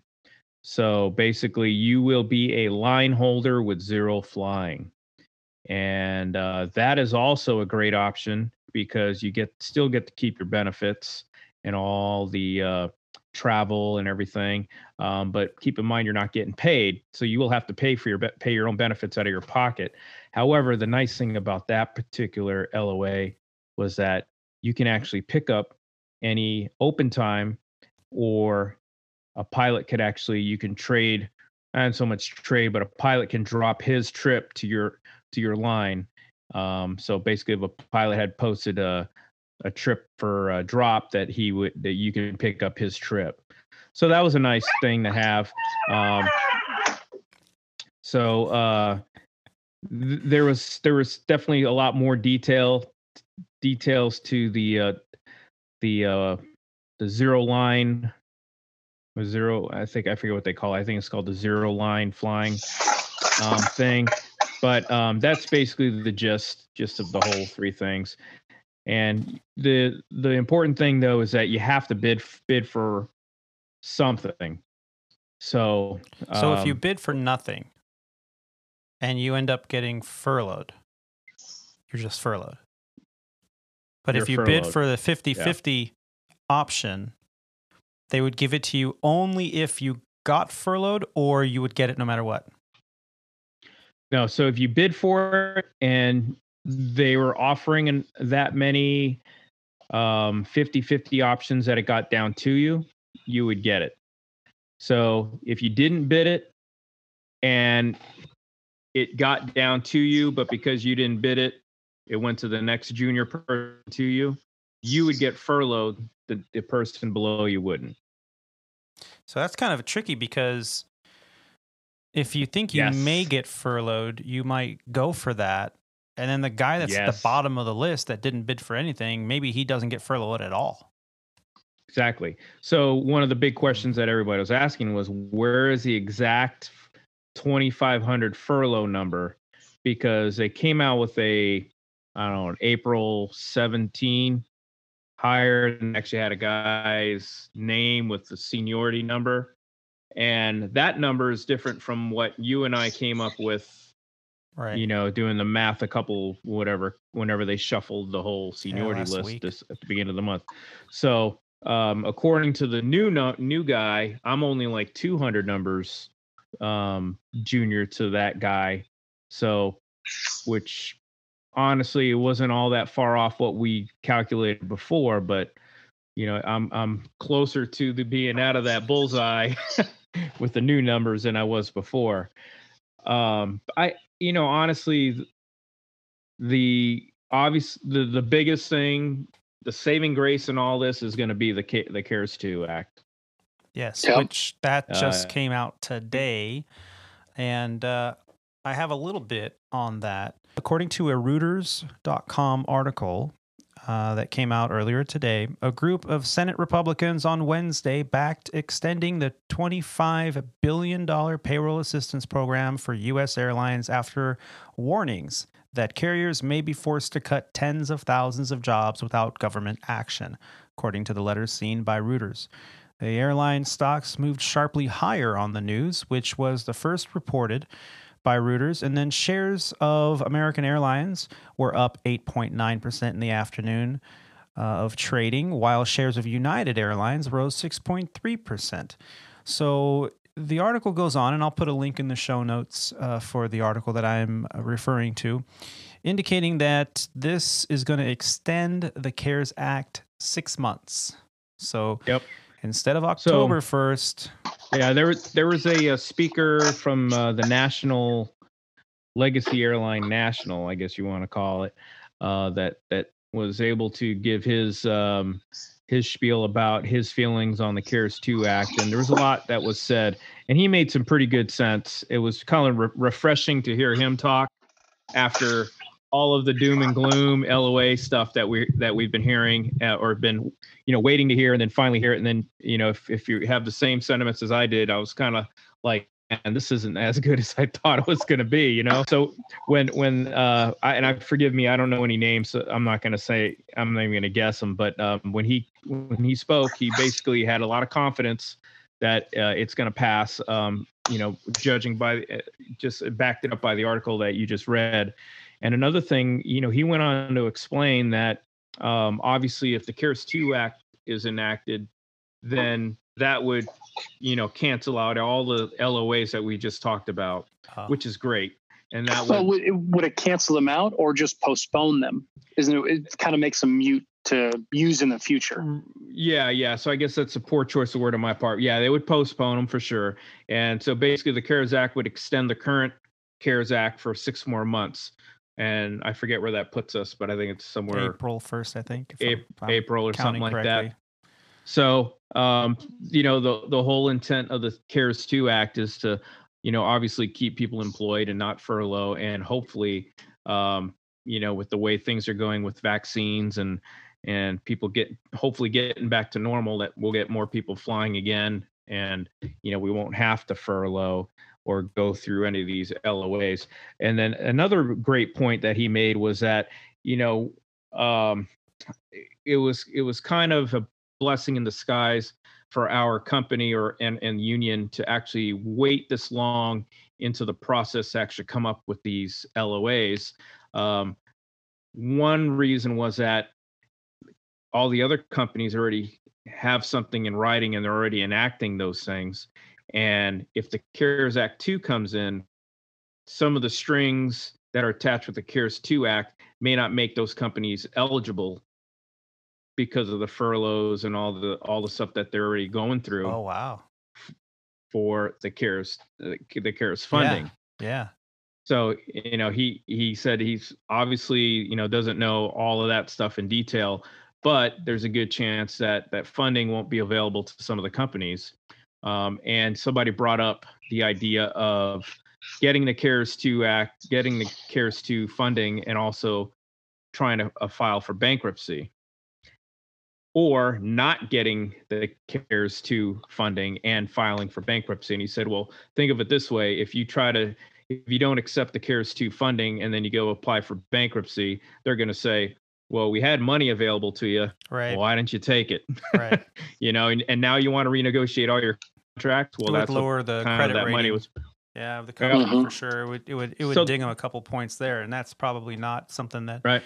they want to do. So, you know, it's interesting to hear all of the options that we have to us. And I know Yeah. that it, it goes well beyond the scope of aviators out there. I mean, where we're talking it sure about how many pilots are going to be on the street if furloughs start to be a necessity, but we haven't even kind of scratched the surface on the number of the other departments, uh, flight attendants, mechanics, uh, gate agents, customer yeah, service reps. I far mean, reaching for sure. And that and that's just within the company then how many others will be affected you know city employees Yeah. and everything else so and i think that a six month uh, extension would really help because i think by then we'll be a little closer to having this whole thing kind of calm down uh, a little closer to having a po- potential vaccine uh, or a potential immunization towards this thing.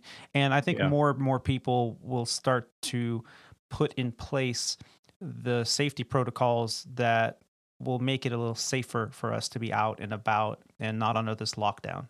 And also think about like you know the the LOA that John's on uh, the LOA the uh, voluntary um Yeah, short-term leaves, yeah. and then also the permanent leaves. You know all the guys that didn't qualify for permanent leaves now in six months with the extension, there's a lot more guys that would qualify for that because there was an age there's an age minimum for that. So now that's going to add to the qualified people who can take the permanent leave. Plus, you're going to allow actually the actual uh, guys that are retiring six months more of retirements to go through. So there's there's you know there's a lot to be said with this new CARES Act that how it'll help us. So yeah, we'll have to see. I, I'm I'm looking forward to it. I, I hope it comes because Yeah. uh yeah I I don't know man. I It hasn't been voted in yet, but you know the fact No. that so many Republican senators are backing this plan really is going to be a huge turning point, I think. And in the days What to come, happened, John? Did you get a Lancair bite there in front of you? Yeah, I did. I just I walked into the horizontal stab earlier this week. Oh, I scraped dude. scraped my nose on the a gear door Oh. rail. Yes, stainless I- steel is uh, and aluminum. Ugh. I got to tell you, when I I was a crew chief in the Air Force, and uh, I worked on the uh, F-111 Raven, the Aardvark, and the F-16, which they call the Falcons. Um, Mhm. You know, we we we call them uh, we call them Vipers uh, in house at an F-16. We call them Vipers. So if anybody came into the uh, you know, to the break room with something like that, we'd be like, "Oh, you got a viper bite, huh?" or, or a raven bit you. Yeah, there's. I, I want to say there's at least two or three places in this plane where uh, my and one other guy's blood is in it. And go to watch. No, no, no, no, no. That blood stays. You don't wash that blood off. Blood, sweat, and tears, baby. Yeah, yeah, that stays at the plane. yeah yeah you got to go out there to buy some pool noodles and start putting them on all the sharp edges and stuff like that so you don't hurt Yeah, yourself yeah. yeah. I got uh, green There highlighter tape go. on that. Yeah, I gave okay there myself you a go solid black eye. Oh my god. wow yeah Yeah. yep all right And as long as you don't break an arm about or building. something, something crazy like that, you can keep working. yeah. Yep. Mhm. Just put some Windex on it, you'll be fine. Oh, yeah there you go yeah, I think I, I I've only drilled into two fingers last week, and I mean, but I mean, you're you're sanding every day, and you know you're sore. and- Power but tools it's- it's- are only for the morning. By 4 Yeah. p.m., no more power tools. That's the rule. yeah yeah one, one of the other th- that's you just brought up something that that reminds me of of, of my days as a as an aircraft mechanic. You know i i used to train other mechanics on uh, how to you know do certain tasks and stuff like that. And one of the things i was really meticulous about and i think you heard about this tony was safety wire. You know, there's Oh, yeah. a way to do safety wire, and when you cut it and and you know uh, finish it off and bend it and everything like that, it, I I can't tell you how important it is to do it the right way because you know one day I'm out there giving this airplane a wash, dirty F-16 whatever, and it's grease Mhm. all over the place, handprints, and I'm you know with you know goggles on you know you got to be safe you can't get any of that joy soap in your eyes or on your skin because you know it might actually make you clean but um you know i'm sitting here washing it with gloves and everything and if you go over like a landing gear part or something that the safety wire wasn't tucked Oh. in properly sliced you know 30 stitches later Yeah. and you know er visit because you know you got it right on the vein oh my gosh Yeah, carbon, carbon. Like everyone always sees shiny carbon fiber parts for their cars, motorcycles, and they're oh, it's this beautiful gloss.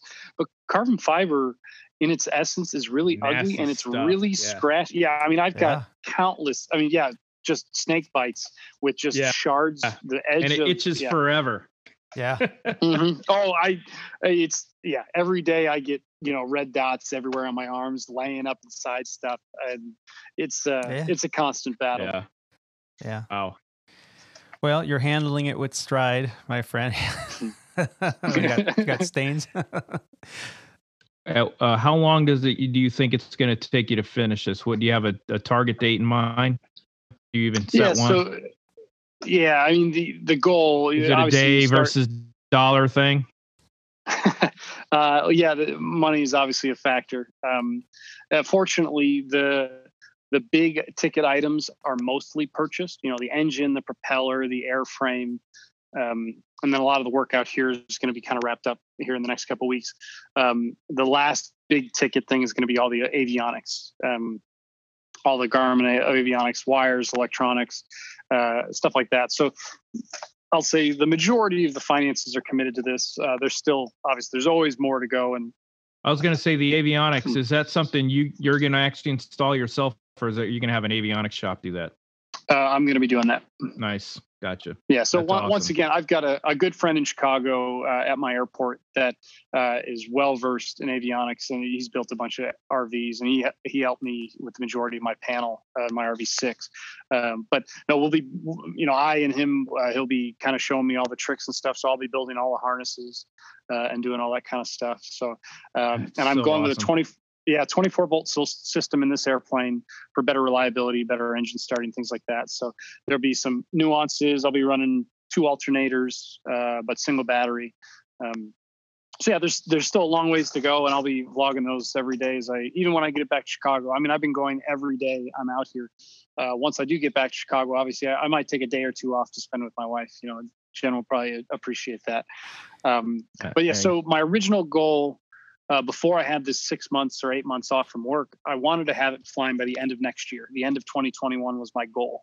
Um, as I've been able to get a lot of work done out here, a lot more than I've expected to, uh, I've kind of quietly to myself uh, been moving up that goal. So, I mean, you hear, heard it here first, uh, you know, on uh, this podcast.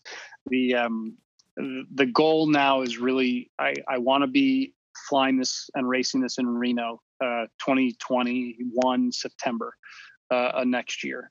So Reno was canceled. Reno Air send me the invite i want to come see I Yeah. think that'll be a Yeah. live broadcast for the Squawk Ident podcast. there you go man Yeah. there you go So uh, yeah, the the goal uh, is to race it in Reno uh, September of next year, which would have me hopefully flying this thing or ready to fly by spring of 2021. Um, so built and flying by spring of 2021, racing in Reno fall of 2021, and then um, uh, judged at Oshkosh uh, in 2022. Wow. That's, That's great. awesome, And- man. That- so you're going to have to transport that aircraft to Chicago. And uh, how is that process? Is it just like a, a semi truck that shows up and, and it fits in the back of a trailer, or how does it work? I'll be Well- driving it myself. Um, so once it goes through paint, uh, as you can see here, you know, the wings on this airplane come off. Um, and so there's a, a large spar that uh, has two two bolts that hold it to the uh, fuselage of the airplane. So that can come off. And then I've got a cradle uh, for that. So that'll be uh, easy to put into the back of a, a large 26 foot moving truck. And then the fuselage will be on that rotisserie I talked about earlier. And then that'll be suspended in the air uh, on a slight angle in the back of the truck. The engine will actually be coming back off the airplane and then put it back in this crate uh, for when I drive it to Chicago. So um, once that's all ready to go, hopefully in the next couple weeks, I'll uh, throw on uh, some lovely podcasts and uh, start driving for about 30 hours from uh, Redmond, Oregon to Chicago. That's awesome. Well, I was gonna say episode 52 will get you at least uh, into Nevada or something. yeah, exactly. Well, you know, Boise, maybe Boise. 52 Boise. episodes, about two hours each. I think uh, you'll have plenty to spare. yeah. but that's, I mean, this is um, when I'm done here. Uh, it's going to obviously a huge point uh, in the build as far as all the exterior body work's going to be done. Mm-hmm. And that was my goal when I had this plan. I said, Hey, I want to be around guys that have done body work, they've done composite work, they've done all that stuff, and somebody that knows Lancair and Legacies specific. And that's why I chose kind of AI systems here, and I'm working with them uh, to get a lot of this stuff done because so many examples of something that I wouldn't have known how to do or I would have done it wrong just because the manual says to do it this way, but technique has changed after so many years.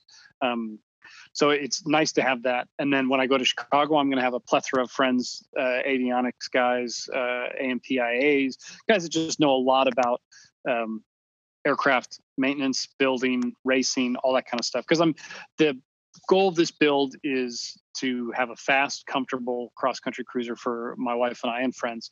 Uh, the secondary goal is to race it in Reno. So uh, I'm building it to be comfortable and fast, but the um, uh, secondary goal is to be really fast at Reno. And you, you had talked earlier about specs. Uh, when this airplane came out, uh, you know, they had certain speeds and altitudes. And so just kind of throw out some numbers, my goal with this airplane is 240 knots. That's, that's my goal. Um, and I think that's very achievable with what I'm doing. Um, but I'm also only just a normal, you know, a naturally aspirated engine, not turbocharged. I don't have high compression pistons because I want reliability. I want this thing to be very reliable and usable all the time. Um, but I still want to get as fast as I can go with this, you know, with this particular airplane, which I think I'll be able to do. Uh, I think 240 knots is really attainable, and that, but that you got to set a goal, you know, a timeline and a goal on performance. So that's that's what I'm set up for now. Wow. Well, I wish you all the best, and uh, hats off to uh, AI Systems for uh, working with you. I'll put a uh, link in the show notes uh, so that uh, anyone interested in finding out a little bit more about them can do so. At the bottom there of the show notes, there'll be a link. Okay. And can people mm. check you out on Facebook or Instagram? Yeah. So? Yeah on instagram my build i every day that i build i'll be i'm doing videos and pictures uh, short descriptions of what i'm doing. I try and throw time lapse uh, videos in there. Also i do a lot of explaining of certain things and uh, some terminology and i'm learning as i go too. Uh, fortunately i've kind of got that angel over my shoulder watching me to make sure that um, as i learn i'm doing it in the right way. But uh, i try and convey that education onto the audience as well. Because I, I, think that's important. As i learn i'd like everybody around me to learn. And fortunately i've got some really good feedback from uh, people saying you know they, they really enjoy watching it. They uh, like learning about these things they may never do it in their own life but they they really enjoy being a part of it you know whether it be virtually or um, you know i've had i have too many friends that want to help with the airplane build when i get to chicago and as i'm sure rob knows you know too many cooks in the kitchen sometimes especially you know i say hey you're more than welcome to come help, but it's going to be hours of boredom by five minutes of me asking for wrenches. Or, yep. hey, go sand that for the next five hours. Oh, my arms are tired. Yeah. I don't care. Uh, Keep going. Yeah. I know. And where can yep. they find you on Instagram? What's your handle? Yeah. So, uh, Lancair underscore legacy um, is that. And then uh, uh, heck, I didn't, I even forgot my Instagram. My Instagram name is, uh, I think it's John Gruber 85. It is. Uh, yeah. John, yeah. John Gruber 85. but yeah, the airplane is being documented under uh, Lancair underscore legacy. And I, I share them both on Instagram on, and Facebook. Um, when I'm doing them both. So uh, I assume once I'm done building, uh, I'll keep that account active to show kind of the life of this airplane as I fly it and race it and do those kind of things. And you know, and once all the sponsors start rolling in, you know, the, the followers are going to just you know the thousands, hundreds of thousands of followers. You know, I, I mean, it's going to be hard to keep up with it. You know, when you figure that formula out, please share it with me because I've been at this for a while and it's just not happening. Yeah. But oh well. Yeah, me and my humble small crew of followers. Yeah, there's. I mean, yeah. it's yeah, it's a weird game trying to do that. I, I'm doing it. You know, the main goal was to document, and it makes me happy. It does make me smile to see people enjoying it and uh, kind of coming along for the ride. It, it's pretty cool. Well, you know, it's been wonderful hearing about your journey in aviation, how you got started, you know, how your path took you through education, through jobs, through flight instructing to be a check airman, and now 737 pilot, having the time off in order to streamline your build here on this, what's turning out to be an amazing experience for you. And my hat's off to you. Congratulations, John. It's been a pleasure speaking with you today. And I just want to say thank you. I appreciate you guys having me and uh, a lot of fun talking with you guys about this and uh, yeah, the whole career. And I also want to say thank you to all the frontline workers out there, all the doctors and nurses, pharmacists, EMTs, medical techs, firefighters, law enforcement, grocery store employees, truck drivers, Amazon workers, and of course, all of the airline employees that show up every day and provide the essential services that they do now that we have good news coming through the line here in aviation, we want to keep that going. We want to thank aviators like Rob and John and Captain Roger uh, that get to sit down and have these discussions with me and talk about aviation, this this passion that we have for it. Are you enjoying Squawk Ident? Please review the show on your favorite podcast player and let us know how we're doing.